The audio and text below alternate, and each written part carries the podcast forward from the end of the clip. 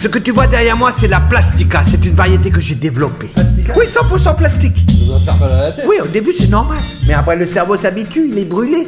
Un peu d'acide acétylsalicylique et tout est On oublié. peut pas dire aspiré. C'est une espèce originaire des hauts plateaux de Ikea. C'est en Suède. Son odeur de plastique brûlé est caractéristique. Plastique brûlé. Exactement.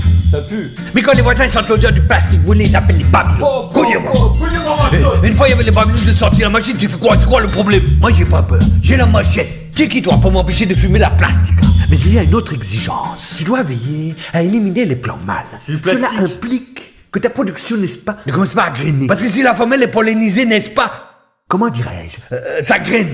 Et là, quand tu t'aperçois que c'est grainé, tu es dégoûté. c'est moins Bien bon. sûr que c'est moins beau, c'est grainé, frère. Tu ne, tu, tu- tu ne, tu- tu ne ressens pas le high, tu n'as pas les mêmes arômes. C'est du plastique. C'est le plastique des German Rastafari, Ali Selassie I. Bon, j'appelle le 15. Non, pourquoi, man mais je suis obligé, là. Babylone